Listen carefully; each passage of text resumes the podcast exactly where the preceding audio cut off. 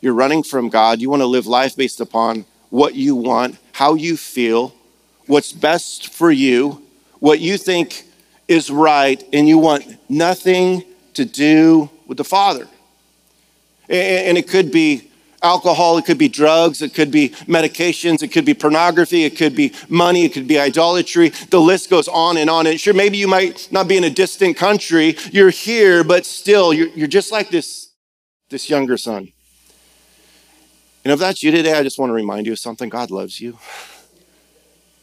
He loves you. You may be here and you've given up on yourself. God has not yet given up on you. Why? Because He never will. God will never, ever give up on you. You may give up on yourself. Your family may give up on you. Your parents may give up on you. God will never give up on you. Why? Because He loves you.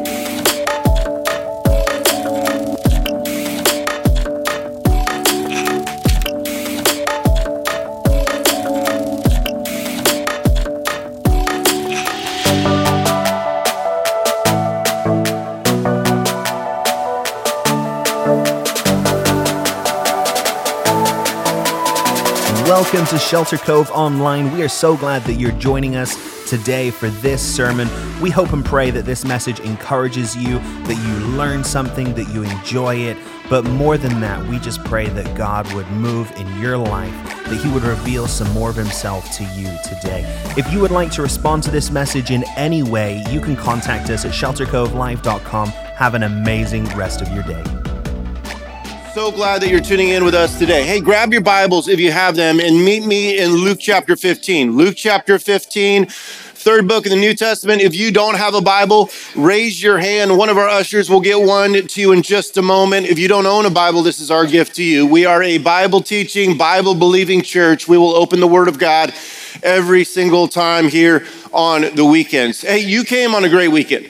Uh, this is a awesome series that we're in. I'm absolutely loving it. It's titled Urgent Care. Uh, really, with the reality in mind, is that there are so many people spiritually wounded and dying that need urgent care. And my prayer is that God would use this series over the next couple of weeks to give us a sense of urgency to reach people that don't yet know Jesus Christ. Last week we looked at the Great Commission, Matthew chapter 28, where Jesus said uh, to his disciples, Go into the world and make disciples of all nations, baptizing them in the name of the Father, the Son, and the Holy Spirit, teaching them to obey everything I've commanded you, and surely I will be with you to the very end of the age. And we talked about the reality that everyone is a missionary and everyone is a disciple maker. Now, today, what we're talking about is we're talking about God's heart for the lost. We're talking about our heart for the lost. And before I say anything else, let me pray for us. Heavenly Father, God, we pray that you would take over today. God, where we're tired, wake us up. Where we're distracted, would you focus us?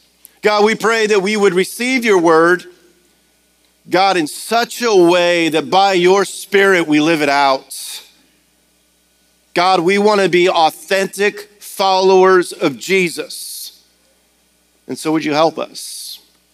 God, for those that are hurting, for those that are wounded, for those that are sick, God, would your love be real and tangible today? And God, I pray that you would help me speak with clarity, passion, boldness. Have your way in our lives today. It's in Jesus' name we pray. Amen and amen. Jesus in Luke chapter 15, he's going to speak in parables. And he's going to share three parables. Parables are, are really stories that illustrate uh, a spiritual truth. Luke 15, verse 1 says, Now tax collectors and sinners were all drawing near to him, speaking of Jesus. Here's Jesus. He had a reputation for being a friend of sinners, the outcasts, the people that nobody else wanted to be around, the, the people that the religious leaders despised. And it says, And the Pharisees and the scribes grumbled, saying, This man receives sinners and eats with them. So here's the religious elite, the Pharisees, that are criticizing Jesus for hanging out with sinners. Those are the people that are hearing these three parables, these three stories. Keep that in mind because that context is amazing. Now, here's what I love about Jesus sinners were drawn to Jesus. I want to say that again. Sinners were drawn to Jesus. Well, well, how can they be drawn to Jesus through the way you and I live our lives? I believe there's three simple and profound things you and I can do. Number one, when it comes to our jobs, we can be the hardest workers. There's too many Christians that are just lazy and slackers when it comes to their employment, and they wonder why people aren't drawn to Jesus. Be the hardest worker. Uh, second of all, allow your words to be a true reflection of your heart. In other words, allow there not to be coarse joking, uh, critical spirit, gossip, anything that will turn people off from the love of Christ. Then, thirdly, unleash love and compassion in your life. You do those three things, and people will be drawn to Jesus through you. Why? Because you'll be a light. Jesus said, I'm the light of the world. In Matthew chapter 5, he said, You're the light of the world. Live in such a good way where people see your good deeds and praise your Father in heaven. People were drawn to Jesus. I pray in this upcoming season, people are drawn to Jesus through the way you live your life. He goes on in verse 3 and starts the first of three parables, Talk about a hundred sheep. So he told them this parable. He says, What man of you, having a hundred sheep, if he has lost one of them, does not leave the 99 in the open country and go after the one that is lost until he finds it? Now, don't miss this. This is the key for our vision here at Shelter Cove. says the the one. Our vision here is that everyone will know him. Every lost boy, girl, man, woman. My prayer is that you would have a one in your life, somebody that doesn't know God, somebody that's running from God, somebody that's enjoying sin, that we would all have somebody in our life that does not yet know Jesus. He goes on in verse 5 and says this And when he has found it, he lays it on his shoulders, rejoicing. And when he comes home, calls together his friends and his neighbors, saying to them, Rejoice with me, for I have found my sheep that was lost. Just so I tell you, there will be more joy in heaven over one sinner who repents than over 99 righteous persons who need no repentance. So, one when a sinner comes to know Jesus, heaven celebrates, and so do we. 100 sheep. One leaves. What does the good shepherd do? Jesus is known as the good shepherd. He goes after the one. 10 coins. Verse 8, or what woman having 10 silver coins, if she loses one coin, does not light a lamp and sweep the house and seek diligently until she finds it? And when she has found it, she calls together friends and neighbors, saying to them, Rejoice with me, for I have found the lost, uh, the coin that I had lost. Just so I tell you, there is joy before the angels of God over one sinner who repents. What does the sheep represent? What does the coin represent? Something of great value. Again, there's celebration. Grab your friend, grab your neighbor. We're going to celebrate because what was lost is now found. 100 sheep, 10 coins, two sons. Two sons. If you've got your notes out, there's three points that I want you to see as we ask ourselves the question how can we love the lost? How, how can we be a church that's about the one that, that loves the lost? And this is the first point in the notes. It's simply this understand the reality of the lost. Understand the reality of the lost. When the Bible talks about lost people, it talks about people that don't have a relationship with the Father talks about people that are perishing. It talks about people that are disconnected from God. It, it's, it's talking about people that have wandered away and don't know their way back. Now, in these parables, uh, these first two, it doesn't really talk about how the sheep got lost, how the coin got lost. That doesn't really matter. The fact is, is that they're lost, and when they're lost, they need to be found. And he goes on, Jesus, in verse 11, and says, and he said, There was a man who had two sons. And the younger of them said to his father, Father, give me the share of property that is coming to me. You talk about the utmost disrespect. It's like spitting in his father's face. Dad, I can't wait till you're dead to get the inheritance. I don't want you, I want your stuff. But this is a disgrace. And he goes on and he, he says this he says, um, and he divided his property between them. Not many days later, the son gathered all that he had and took a journey to a far country.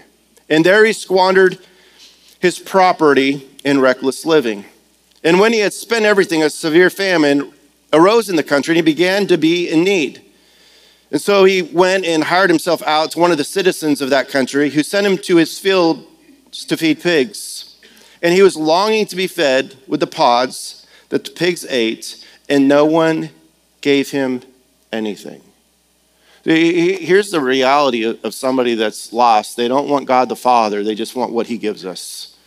Want the blessing, want, want all the good stuff. They want, want to live life based upon themselves being in charge. And so he goes and he has this Las Vegas experience. Hangs out with prostitutes, hookers, does all that kind of stuff, most likely. And he gets to a point where he has absolutely nothing. By the way, that's the grace of God. Because when we get to a point where we have nothing, it's often then that we turn to God.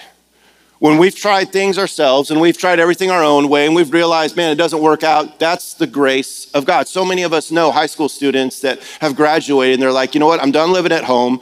Uh, I just want to go out. I want to party. I want to live life on my own. And I think it's very interesting that the father here did not enable his son and say, you know what, you can just live here and do whatever you want. No, here, here's a father that had the same mindset as Joshua. Joshua said, as for me and my household, we will serve the Lord. And so what does this father do? He does one of the hardest things a father father can do. He gives them what he asks for, knowing the consequences.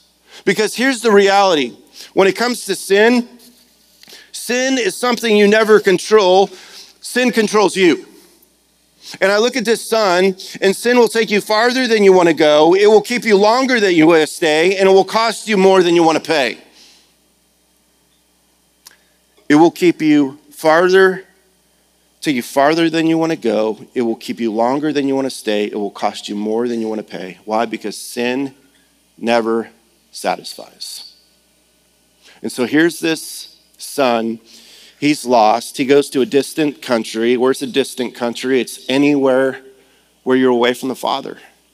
And I say this because for some of you, when it comes to the younger brother, this is you right now. You're running from God. You want to live life based upon what you want, how you feel, what's best for you, what you think is right, and you want nothing to do with the Father. And it could be alcohol, it could be drugs, it could be medications, it could be pornography, it could be money, it could be idolatry. The list goes on and on. And sure, maybe you might not be in a distant country, you're here, but still, you're, just like this, this younger son. And if that's you today, I just want to remind you of something God loves you. He loves you. You may be here and you've given up on yourself. God has not yet given up on you. Why? Because He never will. God will never, ever give up on you. You may give up on yourself. Your family may give up on you. Your parents may give up on you. God will never give up on you. Why? Because He loves you just for who you are. But the first thing that we need to understand in this passage is the reality of the lost. They are perishing.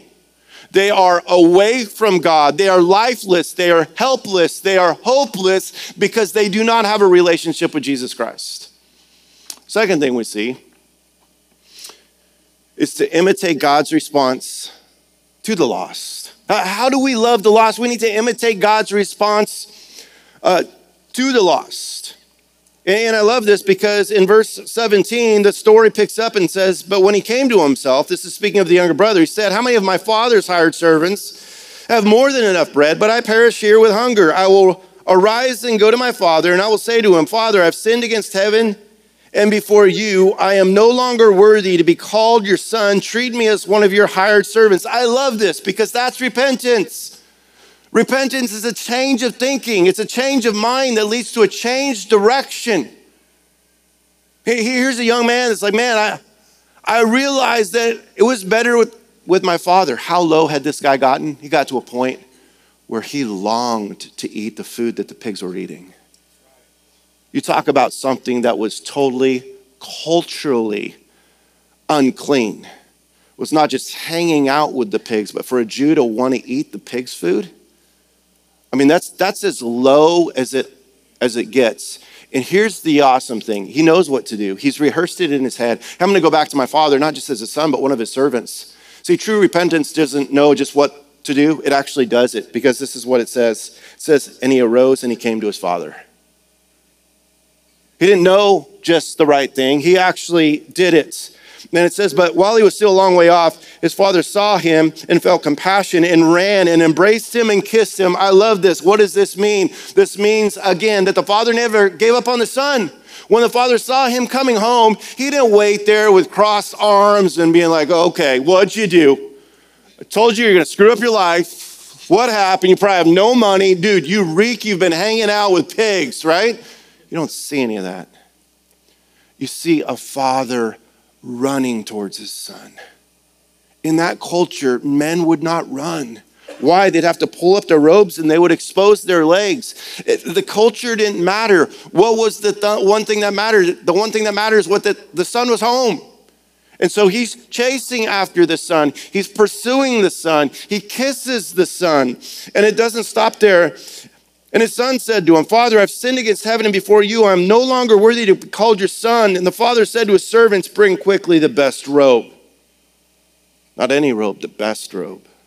And put it on him, and put a ring on his hand, and shoes on his feet, and bring the fattened calf and kill it. Let us eat and celebrate. For this son was dead and is alive again. He was lost and is found. And they began to celebrate. I love this because the father's saying, You know what? But bring a robe I want you to cover my son with the best. Don't miss that. The father didn't say to the son, shower first. Clean yourself up first. See, when you come to Jesus Christ, you don't clean yourself up, you let him clean you up. He covers him with this clean robe, which means you could no longer see any dirt in his life, but just the covering of the Father.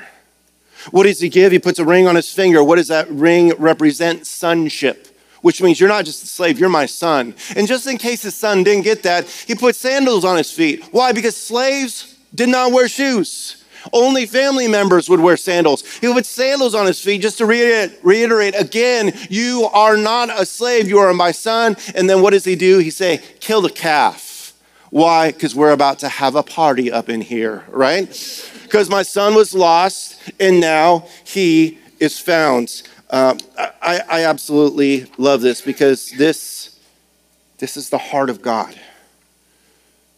God is a pursuer of lost people. Don't miss that. Second Peter chapter 2, or verse 3, uh, um, 2 Peter 3 9, he is patient with you, not wanting anyone to perish, but everyone to come to repentance. We see in the Old Testament uh, Ezekiel 33 11, God says, I take no pleasure in the death of the wicked, but rather that they turn from their ways and live. It's a, it's a heart for the lost. You know, was uh, last year, early November, we had a junior high um, night, Tuesday night, and uh, we've got a we had a 13 year old at the, at the time, not my wife and I, different, different child that was here with special needs, has Down syndrome, and he's been known to be an escape artist where all of a sudden he's just gone. And so junior high is going, and all of a sudden this, this teenage boy is, is missing. He's gone. Uh, Kelly got a phone call because it's somebody that we know, and I, I heard about it, came over to the church. And in that time, it's like time stood still. Because nothing else mattered but this young 13 year old was lost and he needed to be found. I pulled up to the church parking lot, ran into uh, one of our elders who was sweating profusely while he was literally running up and down Coffee Road yelling for the son. I started driving up and down Coffee Road. Uh, we had a a guy that had a, a, quad outside, putting hay on it um, from the, the weekend before, our big outreach event. Took it all off, put the quad in the uh, field up north, driving through, through all the fields looking for this boy, yelling his name. Fire trucks were here, police cars were here. Why? Nothing else mattered. Scary situation. And you know what's even scarier about that? Is we have people that are not just physically lost, they're spiritually lost and they don't even know it. they they've wandered from the Father. They're spiritually dead, they're helpless, they're hopeless. Now, we had a group of people that night that would not stop looking until this boy was found. A little bit later, he's found, he starts running, And do you know who he runs to? He runs to the arms of his father. Friend, friends, that's, that's the heart that we need to have. That's that what we need to realize is, is the heart of God is somebody that pursues lost people. What would it look like for you and I to not just understand the reality of the loss, but that we would imitate the reality and recognize the reality of the heart of the Father in this upcoming season and, and the Father's response to the lost. But it doesn't stop there because once the lost are found, what do we get to do? Point three in your notes is simply this participate in rejoicing for the found. We get to participate in rejoicing for the found. I love what it says when the, the, the sheep wandered off and the shepherd went after the sheep Jesus says there will be more joy in heaven over one sinner who repents than over 99 righteous persons who need no repentance. Verse 10 with the coin, just so I tell you, there is joy before the angels of God over one sinner who repents. When a sinner repents, heaven throws a party. All right, let me put it this way heaven throws a party, right? That's what happens. There is celebration that takes place. Here's what we're going to do Easter weekend. Easter weekend, we're going to have a party here. And here's why we're going to have baptisms right here. What is baptism? Baptism is an outward sign of an inward change. It's where we publicly identify with the death, the burial, and the resurrection of Jesus Christ. It's this picture of being born again in Jesus. And if you're here and you're a follower of Jesus Christ or in the loft or watching online, sign up to get baptized. Why? Because we are going to throw a party. Let me just take this a step further. This is one of the greatest ways for you to invite your family members and friends that don't yet know Jesus Christ is to say, hey, I'm getting baptized. I want you to come. Check, check me out getting, getting dunked. They're going to dunk me deep. They're going to hold me underwater for like four minutes. Like make up a cool story so that they come and want to check it out. You're like, David Blaine's got nothing on me. Watch me under the water. And watch them come and watch them hear about the message of Jesus Christ. So here's, here's what we do we, we participate in the rejoicing of the found. Verse 25 puts it this way it says, Now the older brother was in the field, and he came and drew near to the house, and he heard music and dancing. And he called one of his servants and asked what these things meant. Then he said to him, Your brother was, has come home, and your father has killed the fattened calf because he has received him back and safe and sound. So here's the older brother. He comes home. He hears music and dancing, right? like, what's going on? Like, it sounds like a party that's going on in there. Talks to the servant. Servant says, Oh, yeah, dad's in the house. Well, your brother who's been lost, he, he's found and throwing a party. What would be the appropriate response of the older brother? Yes. Praise God, dropping to his knees. My brother, who wanted nothing to do with the Father, is home. I've been praying for him every day. No. That's not the response that we see. In fact, it's the complete opposite. And this is what it says it says, But he was angry and refused to go in. Boy, you want a definition of being self righteous? It's when you're angry when someone else gets what you want. You're frustrated. See, we, we don't talk about this a lot in church, but self righteous people, they're, they're all about themselves. They want all the praise, they want all the recognition. They uh, love the approval of others. They reject correction, they know it all. They're all about displaying their good works. And there's almost this, this happiness inside when somebody else fails. Why? Because it makes us feel better about ourselves. And so here's this older brother. He's filled with self righteousness. He's angry. He pouts outside like a two year old. And the father came out and entreated him, tells him to come on in. But he answered his father, Look at, look, these many years I served you, and I never disobeyed you in your command. Baloney. Yet you never gave me a goat that I might celebrate with my friends. Don't miss that.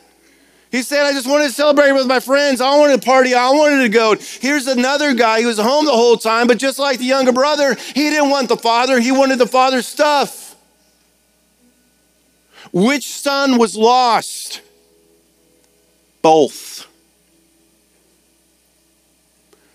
Both. Don't miss that. See, my, my greatest concern is not just simply for people that have wandered off and want nothing to do with God. But I think my greatest concern is for people that come to church on a regular basis. And they raise their hands and they worship and they bring their Bibles and maybe they even tithe and sing as loud as they can. But they're self righteous sinners and they don't even know it. Because their whole mindset is not about what Jesus has done, it's about what they've done. This older brother was, I've served you, I've never disobeyed you. It's all about me. When you stand before Jesus Christ, you don't say, God, look at what I've done. No, it's look at what Jesus Christ has done. If you stand before God and say, Look at what I've done, it will get you absolutely nowhere because the Bible says that our good deeds are nothing but filthy rags in the eyes of God. See, the danger of this older brother is that he was just, just as messed up as the younger brother. Don't miss that. This older brother, as good as he thought he was, was just as messed up as the son that left. See, here's the crazy thing about sin sin puts us all in the same playing field. Story goes on. But when the son of yours came, who has devoured your property with prostitutes, you killed the fattened calf for him. And he said to him, Son, you are always with me, and all that is mine is yours. It was fitting to celebrate and be glad, for this your brother was dead and is alive. He was lost and is found. Two brothers, both lost. You know, here's the crazy thing. I think a lot of us as parents will, when we've got a prodigal that's just a mess, we're, pr- we're praying to God for our son or daughter, we're like, God, first of all, help me not to kill him, right? Just being honest here. But then, God, would you, would you spare them? Would they come home? But you know what we often don't pray for? Is our kids that are at home doing everything right. We don't often pray, God, help our help this other kid not to be like the self-righteous older brother because he needs the grace of God or she needs the grace of God just as much as the prodigal. Don't miss that. See, why do we struggle to have a heart for the lost? Because we've never recognized, we've never realized, we've never admitted that we've just been as lost as they've been. By God's grace, I was never a prodigal. I never ran off and lived a Vegas lifestyle, partied, all that kind of stuff. That's God's grace the same time, I was a lot like the older brother. And I still have older brother tendencies inside of me. And I need the grace of God just as much as anybody else. Well, how do you know if you're self righteous? Well, if you look to yourself and you plead to God when somebody else gets what you want, when somebody else gets the job that you want. And you're like the older brother, I've always been here. I've always worked hard. I've always served. It's not fair. I've kept all the rules. Self righteous. Or you've always wanted a baby. You've been praying for years. And some teenager gets knocked up after one time. You're like, God, I've done everything right. I've kept all the rules. How do you know when you're not self righteous and you're spiritually mature when you can celebrate when other people get the very thing you want? Let me just be very practical and very real, and it's been a, a crazy season in my own life, but there are, are several of you that have longed to get pregnant. And then you hear my story about how I'm 47 years old, had my vasectomy three years ago, and I got my wife pregnant. And you're like, congratulating. even though you've been waiting for year after year after year for a child, and here's a pastor that didn't even want one, and he's got one. Spiritual maturity is when we celebrate with others the very thing we want. And I love this story because both son are sinners, and Jesus is talking to at the beginning the Pharisees. What would it look like for you and for me in this season to really understand the reality of the lost, to imitate God's response to the lost, where we are pursuing sinners, where we are rejoicing when sinners are found. And the only way we're going to do that is when we recognize how messed up we are or were, and we can extend the same grace that God re- represented to us and extended to us. So, what do we do with this? How do we live this out? I believe there's two things. Number one, the question I have for you is Are you lost? And today you might be here and be like, you know, I've never lived the, the Vegas life and I never ran and lived wildly, but you are more caught up in your self righteousness than you've ever realized. And you're looking down on sinners so you feel good about yourself. There's this joy you get when other people struggle because it makes you feel better about yourself. It's about what you do your works, your efforts. Friends, that does not get you into heaven. The only thing that gets you into heaven is the gift of salvation through the shed blood and resurrected body of Jesus Christ. If you are lost, my prayer for you today is that you would be like the younger brother, that you would repent of your sins and receive Jesus. See that that younger brother, he went away proud, but he came back humble went away proud, saying, I want it all, came back humble. Father, just take me back as one of your servants. Just want to be with you. And then, second of all, is simply this. Next slide. Go ahead. Sorry. Is bring your one this Easter.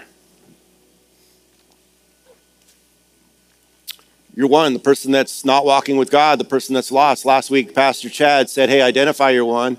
Now I want to take it a step further and say this Easter, bring your, bring your one. If you don't invite them and bring them to church, maybe nobody else will. Would you risk getting rejected because you care about somebody that much? Would you risk embarrassing yourself? Don't worry about the words. God's going to use whatever words in ways that are beyond your wildest imagination. And I was at the gym uh, Friday night. A buddy of mine, Mike, went up to somebody and said, "Hey, uh, can you come to church this weekend?" To another guy, he's like, "I can't, I can't come this weekend." I came in and said, "What about Easter?" And I love that because he initiated the conversation, and I went in for the kill. What would it look like for you to just bring some people this Easter, come early, reserve some seats, and say, you know what, I want to give them the opportunity to let them know that they were created by God, loved by God, and that Jesus Christ died on the cross for their sins so they can have life. One of the greatest experiences you can ever have is seeing somebody you know give their life to Jesus Christ and be a part of it. Don't miss out on that opportunity this Easter. Heavenly Father, thank you for your love for the lost, which means thank you for your love for me. God, it's a privilege to be a pastor. But I'm just as messed up. I'm just as much in the need of grace and mercy and forgiveness as anybody else here. Because your sin or our sin puts us all in the same playing field, Heavenly Father, where we desperately need your grace and your forgiveness in your life. With all heads bowed, nobody looking around, for those of you that are here and in our venue and online, and you're lost. If you're honest with yourself, you're lost. Maybe you relate to the younger son, maybe the older son. Today you want to be found because Jesus is pursuing you. Would you repent? Would you change your thinking and would you run to Jesus knowing that He's going to be chasing after you? He hasn't given up on you. He desires you. He's pursuing you. He sent His Son to die for you so that you can have life. And if that's you in this moment through simple prayer, it's, it's, it's not a special prayer, it's your heart. It's a heart that says something like this Dear Jesus, I want you. I need you. I desire you. I'm going to chase after you, which means I'm repenting from my sin. And I pray that you would change my pride into humility. And I give you total control of my life. And I trust that you're going to do with it as you please. Would you make the rest of my life the best of my life because I'm with you? With all heads bowed, nobody looking around, if that's you today for the first time, you want to give your life to Jesus Christ, would you just raise your hand? You just raise your hand, say, That's me. I want to give my life to Jesus Christ. Good, I see that hand. Is there anyone else? Like, I, I just want to come home to the Father. Good, I see that hand. Is there anyone else? It's the greatest decision you could ever make. Good, that hand. Raise your hand high and look at me. It's one of the greatest things you could do. Good. Is there anybody else? Five more seconds to change your life because you want to run to Jesus. Good. I see that hand as well. God, I thank you so much for the hands that were raised and the hearts that were changed. God, we pray that you would give us a spirit of boldness to bring somebody to Easter. And God, for some of us, we recognize that we haven't lived the perfect life. And we're just going to admit that to our friends. Hey, I've struggled, but I want to get serious about my relationship with Jesus. And I just want to jo- you to join me this Easter for church. God, help us to be real. We love you. It's in Jesus' precious and holy name we pray. Amen and amen. Hey, we had four or five people give their lives to Christ. Can we just appreciate what God is doing here? Hey, a couple things before you leave. Number one, we've got baptisms. Don't forget about that. Sign up, get baptized, invite your friends. We've got invite cards uh, on your seats. Uh, there's a couple of them. Give those out. We've also have carabiners in the ministry mall. You can grab some of those. They got a QR code. Great way to invite your friends. God bless you guys. Have a great week. We will see.